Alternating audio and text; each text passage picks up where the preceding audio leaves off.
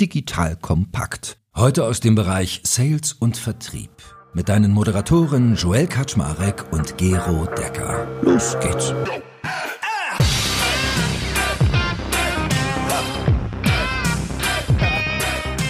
Hallo Leute, mein Name ist Joel Kaczmarek. Ich bin der Geschäftsführer von Digital Kompakt und habe endlich mal wieder den lieben Gero Decker an meiner Seite.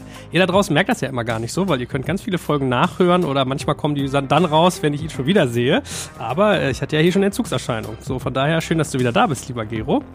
Und er hat heute ein cooles Thema mitgebracht. Manchmal ist es so, er kommt durch die Tür und sagt, wir müssen heute über was reden. Und heute ist das, wie unterscheidet sich Sales in kleinen versus großen Unternehmen? Wir werden also heute mal darüber reden, was ist eigentlich Motivation, wenn man von einem ins andere wechselt? Was fehlt vielleicht, wenn ich von einem großen in ein kleines Unternehmen wechsle? Aber was bekomme ich auch im Gegenzug? Und die große Frage, die natürlich am Ende steht, weil wir werden bei den Beweggründen merken, ein Thema ist reich werden. Do you get rich? Ne? Das wird unser heutiger Themenplan. Und äh, Giro, freue ich mich. Ich habe gehört, äh, du hast Party gerade gemacht und so bist du drauf gekommen. Erzähl mal. Genau, mein Trigger war, wir ziehen aus aus unserem Büro in der Kurfürstenstraße und da haben wir zum Abschluss nochmal so eine Abrissparty gemacht und alle eingeladen, die aktuell äh, bei uns arbeiten und die früher mal gearbeitet haben. Und ich habe mit ganz vielen ehemaligen Kollegen gesprochen, die jetzt so vor ein, zwei Jahren rausgegangen sind, nach so einer Akquisition. Da gibt's dann häufig auch so ein Durchtauschen, gerade im Go-to-Market-Bereich, wo sich dann Leute umgucken und sagen, hm, was mache ich denn jetzt? So, und ich habe, glaube ich, mit so 25 Kollegen gesprochen und einer war restlos begeistert von seinem neuen Job, von seiner neuen Firma, meinte Gero, das ist das beste seit geschnitten Brot.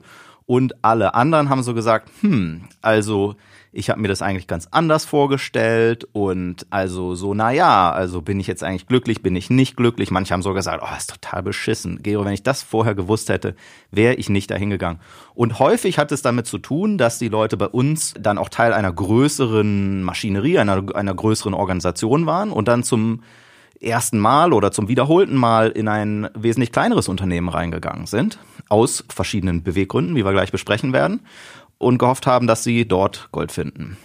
Und das scheint nicht ganz so offensichtlich zu sein. Was mache ich denn dann? Ich gehe immer, wenn ich am Zoo vorbeigehe, dann denke ich immer, ah, hier Gero da hinten, wo zieht ihr denn hin? Na, wir konsolidieren am Hauptbahnhof. Da haben wir so ein Riesengebäude, da Heidequartier heißt das weil momentan haben wir so fünf, sechs Standorte über Berlin verteilt und da gibt's dann einen großen Standort, wo dann alle wieder zusammenkommen. Ach Mensch, na gut. Cool, ja, aber du hast ja gerade schon richtig angedeutet, dass wir vielleicht mal anfangen sollten mit Motivation und Beweggründen. Also was war so deine Beobachtung? Das Erste, was ich mir vorstellen würde, wäre, dass halt eher juniorige Leute da reingehen und sagen, okay, cool, ich habe jetzt hier was gemacht, jetzt will ich meine Sales-Abteilung richtig aufbauen, jetzt will ich mal dabei sein, jetzt will ich den nächsten Schritt gehen. Das wäre so das, was mir ad hoc einfällt, aber du hast bestimmt noch ein paar mehr auf der...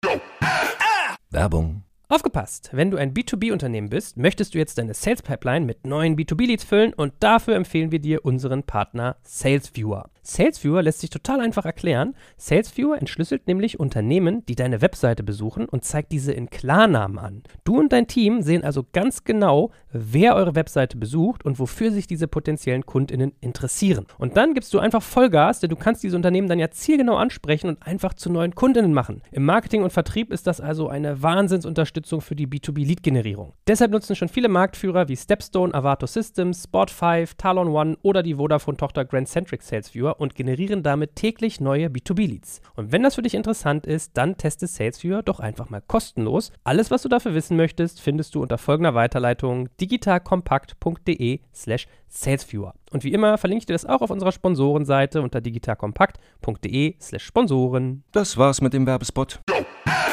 Pfanne. Genau, also es gibt natürlich einmal die, die in kleine, junge Unternehmen reingehen, dort Sales machen, weil sie auch gar nicht ihre Optionen kennen, einfach viel lernen wollen, eine Umgebung finden, wo sie die Leute nett finden und dort sozusagen sich ihre ersten Sporen verdienen wollen.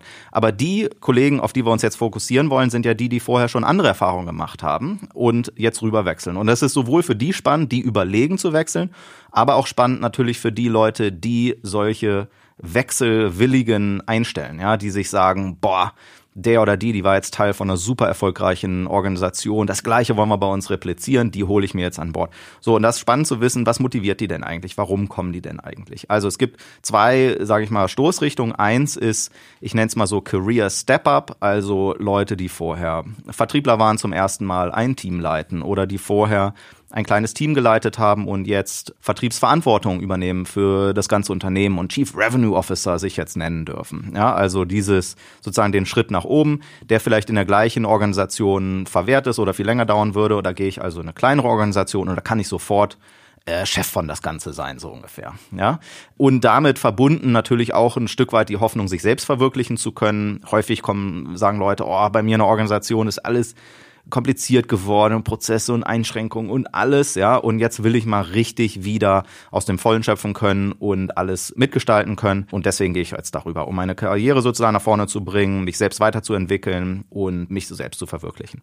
Und der zweite große Beweggrund ist natürlich, dass die Leute sehen, Mensch, ja, wenn ich erfolgreich bin, verdiene ich schon gut Geld in meinem Job, aber da gibt's immer die, ja, den ehemaligen Chef äh, oder die ehemalige Chefin, die scheinbar jetzt jeden Morgen im Gold, in der Goldbadewanne badet, ja, weil die durch den Exit oder was auch immer da passiert ist mit der Firma irgendwie mit Millionen überschüttet wurde und das gleiche will man für sich jetzt auch haben, weil ich bin ja genauso gut und ich bin genauso motiviert und ich muss mir jetzt nur die richtige Firma äh, suchen und dann werde ich in drei, vier Jahren genauso in der goldenen Badewanne baden können.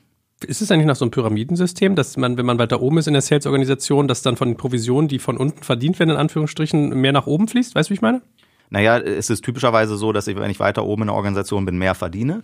Aber die sozusagen Gehaltskomponenten sind halt ganz grundunterschiedliche. Wenn ich im, sagen wir jetzt mal, later Stage Startup unterwegs bin, wenn ich Vertriebler bin, naja, dann habe ich mein Fixum und dann habe ich meinen variablen Anteil, analog zu einem Vertriebskollegen, der in einem, in einem Konzern arbeiten würde. Und je weiter ich nach oben komme, da wird die dritte Gehaltskomponente natürlich relevant und das sind Optionen. Ja, mhm. Optionen oder sogar Beteiligungen, wenn ich mich ins Unternehmen mit einkaufe und die dann hinterher womöglich ein Vielfaches dessen wert sind gegenüber noch zwei, drei Jahre davor. Und äh, wenn wir jetzt über Millionenbeträge reden, dann kriegt man Millionenbeträge nur dann, wenn ich über Optionen oder Unternehmensbeteiligung daran komme. Also wenn wir die Beweggründe mal Revue passieren lassen, du hast gesagt Early Talent quasi, also Leute, die gerade erst anfangen und dann sich vielleicht ein oder andere erstmal angucken, dann dieser Career Step Up und die Selbstverwirklichung und das Thema reich werden. Okay, jetzt machen wir da mal einen Haken hinter, haben wir verstanden und gucken uns an, wenn ich jetzt aus einer Organisation wie deiner komme, also eher eine größere, strukturierte, prozesshafte und gehe in eine kleinere. Was fehlt mir da eigentlich? Also, wenn ich zum ersten Mal zum Kunden rausgehe, dann frage ich mich natürlich erstmal, was für eine Story erzähle ich denn da? Ja, was verkaufe ich denn dort? Was, was habe ich denn dem Kunden anzubieten? Wenn ich aus einer großen Organisation komme, dann ist das alles vorgekaut. Da habe ich meine Sales Plays, da habe ich meine getemplateten PowerPoints, die ich pro Industrie, pro Art von Kunde herziehen kann und mit wenigen Klicks mir sozusagen für mein Szenario äh, zusammenbasteln kann. Da habe ich eine vorgefertigte Story. Da habe ich Battle Cards für Wettbewerber. Da habe ich Objection Handling Guidelines, ja, wenn Leute anfangen, irgendwelche Einwände vorzubringen, wie ich damit umgehen kann, wenn ich nicht weiter weiß. Das habe ich alles in einer großen Organisation. Ich gehe in eine kleine Organisation und da finde ich raus, dass bisher der Gründer mit der Hand am Arm irgendwie zum Kunden rausgegangen ist und da seine Lebensgeschichte erzählt und der Kunde warum auch immer in der Vergangenheit gekauft hat. Aber man weit davon entfernt ist, eine wiederholbare Story zu haben, weit davon entfernt ist, auch eine vorbereitete Story äh, und vorbereitete Materialien vorzufinden. Das heißt, du musst da selber ran. Du kannst da nicht die Kollegen fragen und sagen, ja, wo ist denn hier, ne, ich brauche jetzt hier mal ein ordentliches Sales Enablement. Sales Enablement gibt's nicht in kleinen Firmen, sondern das muss man sich selbst erarbeiten und selbst umsetzen. Also der Pitch und das Narrativ sowie das dazugehörige Material sind noch nicht so vorhanden. Das erste, was ich gedacht hätte, wäre ja wahrscheinlich auch so Prozesse. Also, dass es in einer kleineren Organisation wesentlich weniger prozessorientiert ist und auch wahrscheinlich nicht mit einem entsprechenden Tooling versehen ist, oder? Das stimmt, genau. Also in, einem, in einer größeren Organisation, da kriege ich typischerweise Kontext zu, zu den Accounts oder zu den Kunden, die oder Prospects, die ich mir gerade angucke, kriege ich quasi geschenkt. Da gibt's häufig eine Historie, dass dort mit diesen Unternehmen schon gearbeitet wurde. Ich habe ein vernünftiges CRM-System mit konfigurierten Dashboards und alles ist da sozusagen an seinem Platz. Und wenn ich von meinem Vertriebstermin zurückkomme, dann kann ich da meine Follow-ups und es triggert die richtigen Aktivitäten und so weiter und so fort. Das habe ich in einem kleinen Unternehmen meistens nicht.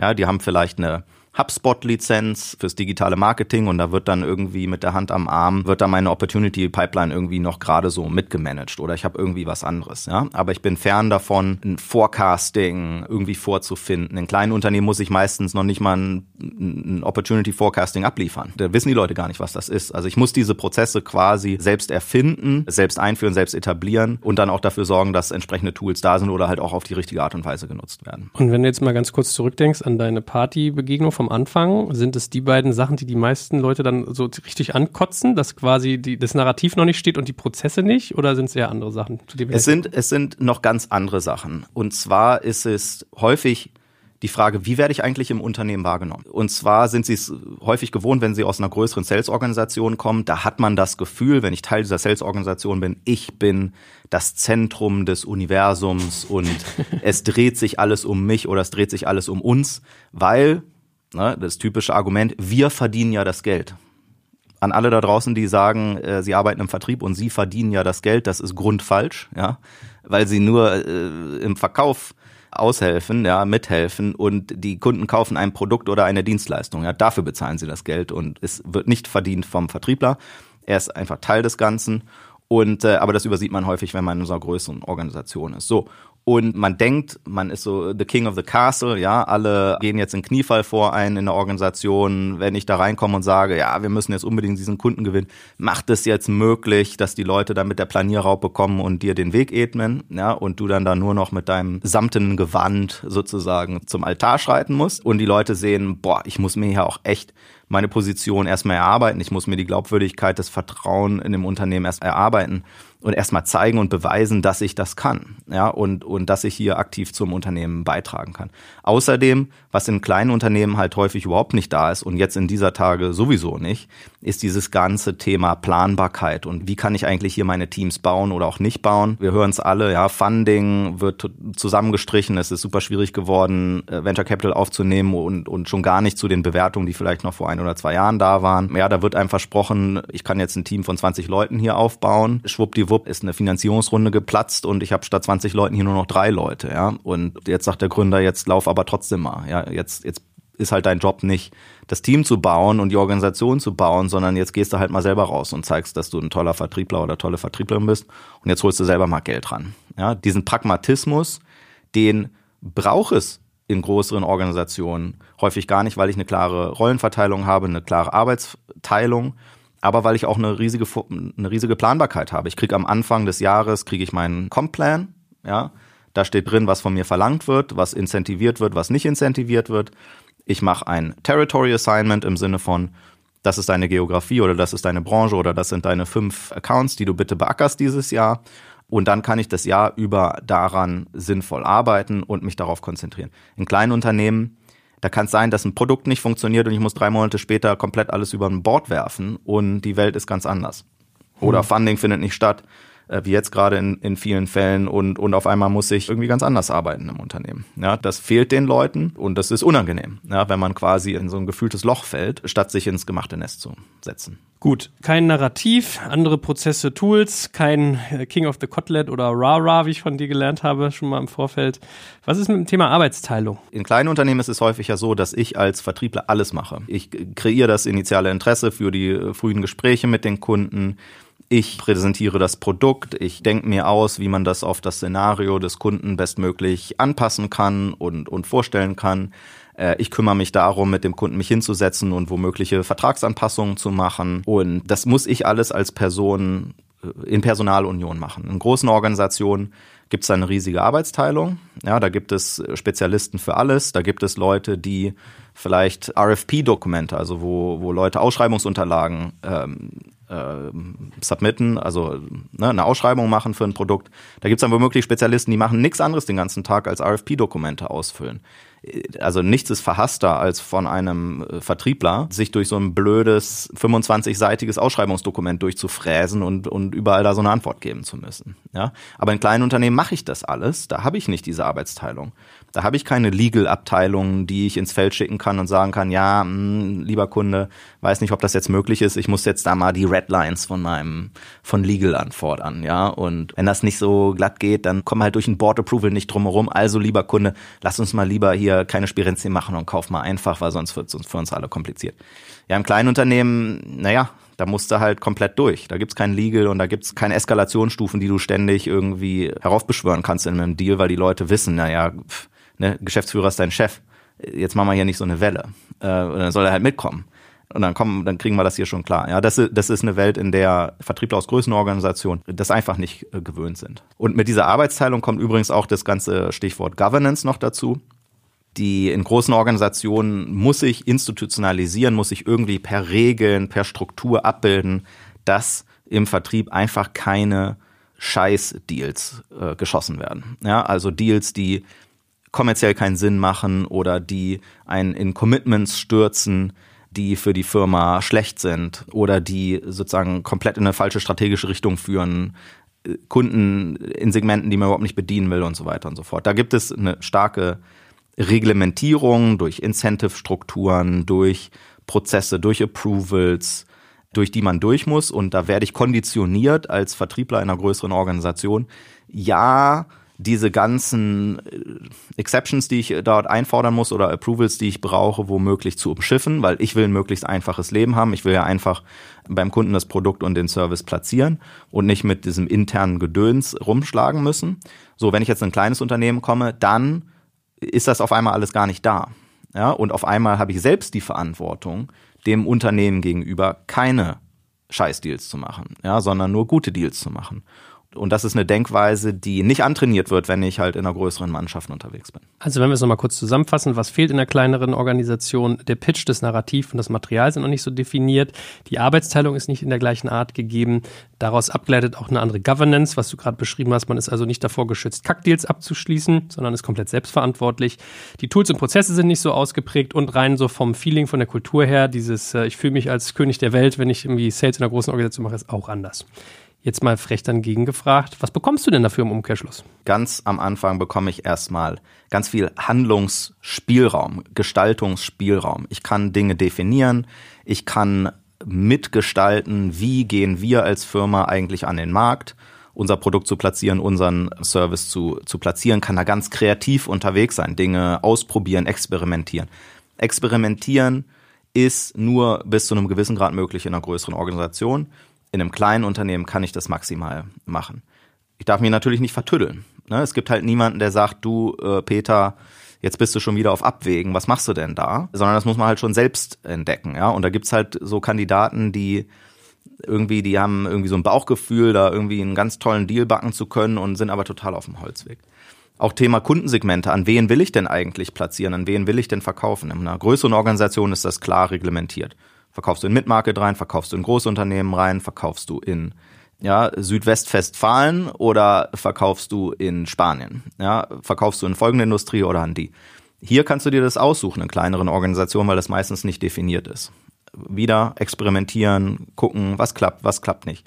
Aber es ist halt eine riesen Herausforderung, weil dieses Experimentieren, wie gesagt, einen in vielen Fällen ja auf den Holzweg führt und man erkennen muss, sobald man auf dem Holzweg ist.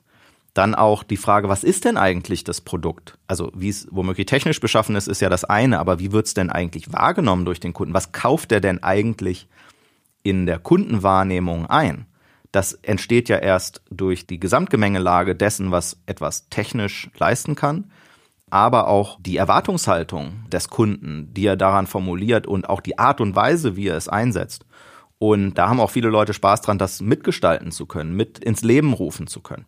Aber da habe ich auch viele Leute getroffen, die dort wahnsinnig frustriert sind, weil die sagen, boah, ich dachte, das wäre total cool, das machen zu können. Ja, ich bin jetzt hier in so einer AI-Bude und ich fand es total cool, die AI-Technologie, die wir hier haben, die kannst du auf 18 verschiedene Use Cases anwenden, total mega. Und ich habe hier auch zwei Kundencases gesehen, mega, das ist super.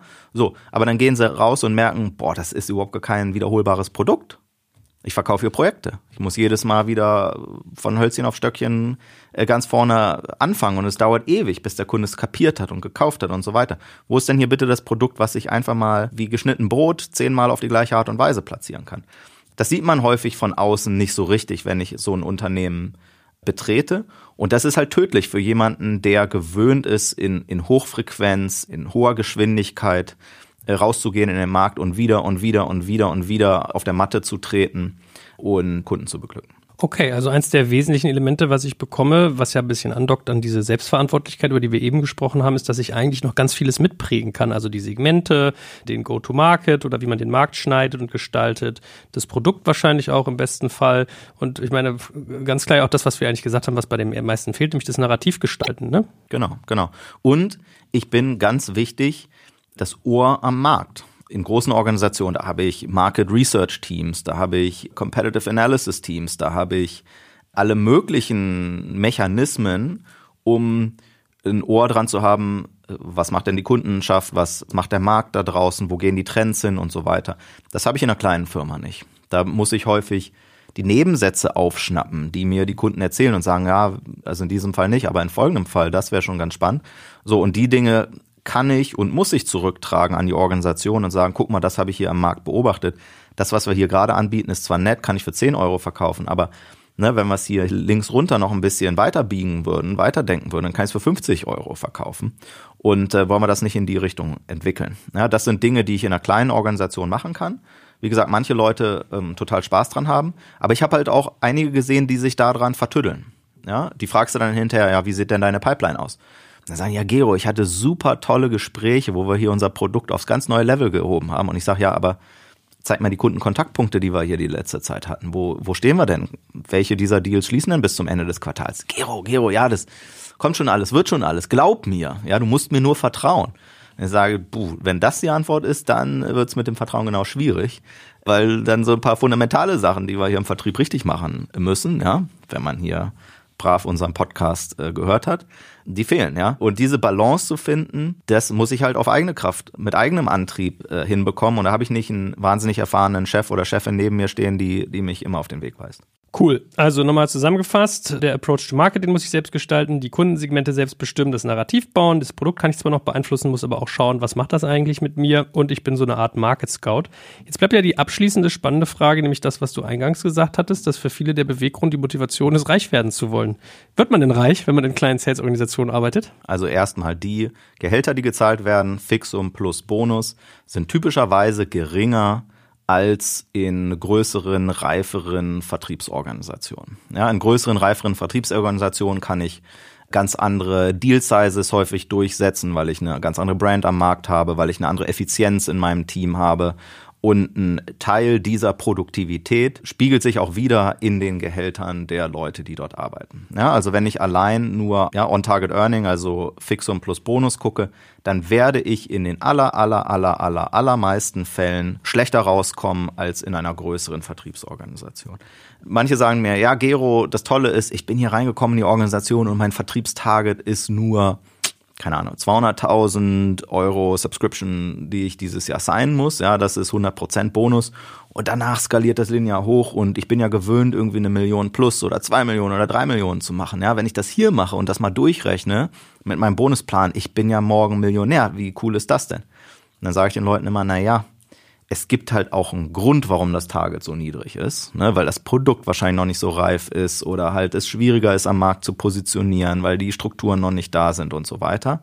Und selbst wenn, selbst wenn du um Faktor 5 oder Faktor 10 in einem einen Jahr übererfüllst, weißt du, was dann passiert im nächsten Jahr? Naja, dann geht halt dein Target nach oben. Das ist halt immer so, das ist immer Teil des Spiels, ja. Dass wenn man sieht, dass man mehr verkaufen kann, signifikant mehr verkaufen kann, als was der Complan eigentlich einem suggeriert, na, dann wird er im nächsten Jahr halt angepasst. Und dann hast du ein Jahr super duper verdient und im nächsten Jahr halt auch noch sehr gut. Und dann im Jahr danach bist du halt zurück auf normal. Ja, und äh, das muss einem auch klar sein. Das heißt also, long story short, On-Target Earning, Bonus und Fixum werde ich sehr wahrscheinlich weniger rausbekommen als in einer reiferen, größeren Vertriebsorganisation. Das heißt, es bleibt nur noch die dritte Komponente, die für Reichtum sorgen kann. Das sind die Optionen oder wenn ich mich in das Unternehmen mit einkaufe. Ich äh, gebe immer den Tipp mit, die Leute, die schon mal durch einen ähm, Exit durchgelaufen sind und da vielleicht über Optionen schon mal 3,50 Mark bekommen haben, geht bei eurem nächsten Unternehmen, wo ihr reingeht, wo ihr, wo ihr anfangt zu arbeiten, fragt immer, ob ihr 50.000 Euro oder was auch immer ihr euch leisten könnt, ob ihr das nicht direkt investieren könnt. Ja, normalerweise sind die Gründer sehr glücklich, weil die sagen, boah, da ist ein neuer Mitarbeiter, äh, der ist total motiviert, bringt sogar sein eigenes Geld mit, ja, und dann fragt ihr danach, einen tollen Deal zu bekommen, also mindestens mal sozusagen höchstens die Bewertung wie die letzte Finanzierungsrunde oder vielleicht sogar noch einen tollen Discount da drauf, weil man ist ja Mitarbeiter und, und es soll ja wumsen. Ja, das sind typischerweise die Dinge, die hinterher am meisten finanziell bringen. Aber dann halt auch über die Optionen und da muss einem natürlich klar sein, wer bekommt eigentlich wie viel Option. Und da muss man ehrlicherweise sagen, nur die Leute ganz an der Spitze, Chief Revenue Officer, ne, die werden sowas wie ein Prozent oder manchmal sogar noch mehr an Firmenanteilen in Form von Optionen zugewiesen bekommen.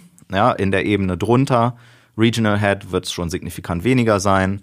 Und wenn ich auf Teamlead-Ebene bin, ohne regionale Verantwortung zum Beispiel, dann wird es noch weniger sein.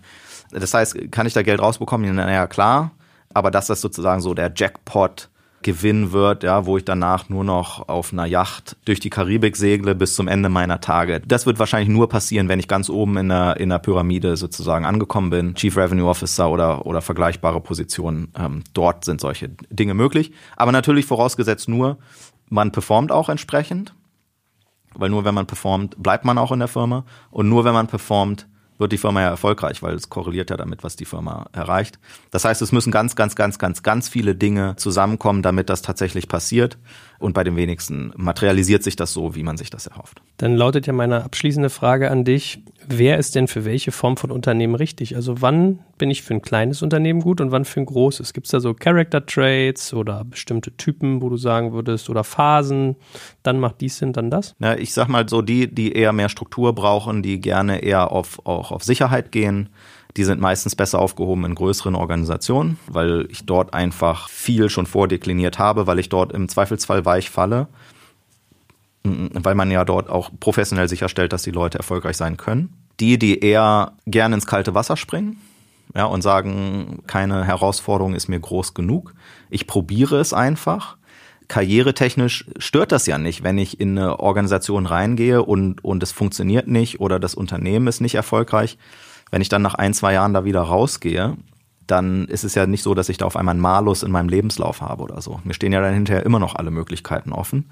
Äh, blöd ist nur, wenn ich halt ständig sozusagen einmal im Jahr weiterziehe, ja, und das irgendwie drei, vier, fünf Mal am Stück mache, dann gucken sich die Leute irgendwann, die halt in einer größeren Organisation äh, Leute einstellen, die gucken sich das an und sagen, boah, also entweder suchst du dir ist, ist dein Näschen, dir die richtigen Firmen auszusuchen, wahnsinnig schlecht oder du kannst es halt einfach nicht. Ja, und in beiden Fällen ist das halt ein Yellow Flag mindestens und ein Malus sozusagen, der wahrgenommen wird.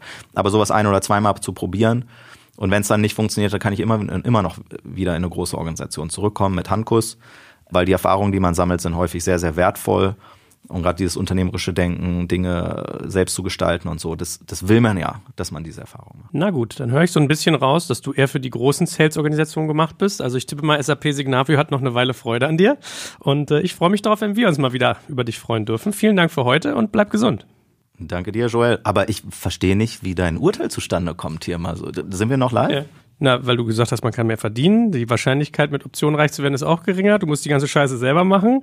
Und äh, es gibt gar nicht so viele Strukturen, die dir helfen und dich abfangen. Also ich hätte jetzt gedacht, äh, du bist dann eher, du freust dich, dass du mittlerweile etabliert arbeitest. Nein, ich, ich finde beides total spannend und super. Und ich möchte beide Erfahrungen nicht missen. Okay, das ist doch ein schönes Schlusswort. Na dann mea culpa. Trotzdem glaube ich, wir haben noch lange Freude. Äh, gelb, mittlerweile gelben Antilope, nee, oder Gazelle bei Gazelle. dir. Cool, danke dir. Super, danke. Danke fürs Zuhören beim Digital Kompakt Podcast. Du merkst, hier ziehst du massig Wissen für dich und dein Unternehmen heraus. Wenn du mit uns noch erfolgreicher werden möchtest, abonniere uns auf den gängigen Podcast-Plattformen. Und hey, je größer wir werden, desto mehr Menschen können wir helfen. Also erzähl doch auch deinen Kolleginnen und Kollegen von uns. Bis zum nächsten Mal.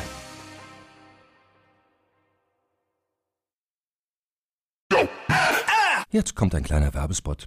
Aufgepasst! Heute gibt's Werbung in eigener Sache. Wir wollen dich nämlich besser kennenlernen, weil viele hören Woche für Woche unseren Podcast und dabei wissen wir gar nicht immer, wer genau diese Leute sind. Und natürlich wollen wir ja aber wissen, wer du bist, um unseren Inhalt auch an deinen Interessen ausrichten zu können. Und um das zu ändern, habe ich eine Umfrage vorbereitet. Dort kannst du uns erzählen, wer du bist und wofür du dich interessierst. Und was du davon hast, naja, ich meine, je besser wir dich kennen, desto besser können wir unseren Podcast an deine Bedürfnisse anpassen. Und dann spreche ich auch keine Werbung mehr für Penispuppen und Online-Casinos ein, wo dich womöglich ganz andere Dinge interessieren. Nein, kleiner Spaß. Spaß und trotzdem, du tauschst fünf bis zehn Minuten deiner Zeit gegen viele Stunden noch bessere Unterhaltung und Tiefenwissen in der Digitalwirtschaft. Klingt für mich nach einer Win-Win-Situation und geh doch also daher mal auf die Seite digitalkompakt.de slash Umfrage. Fülle diese nach bestem Wissen und Gewissen aus und freue dich in Zukunft auf noch besseren Content auf Digital Kompakt. Ende der Werbung.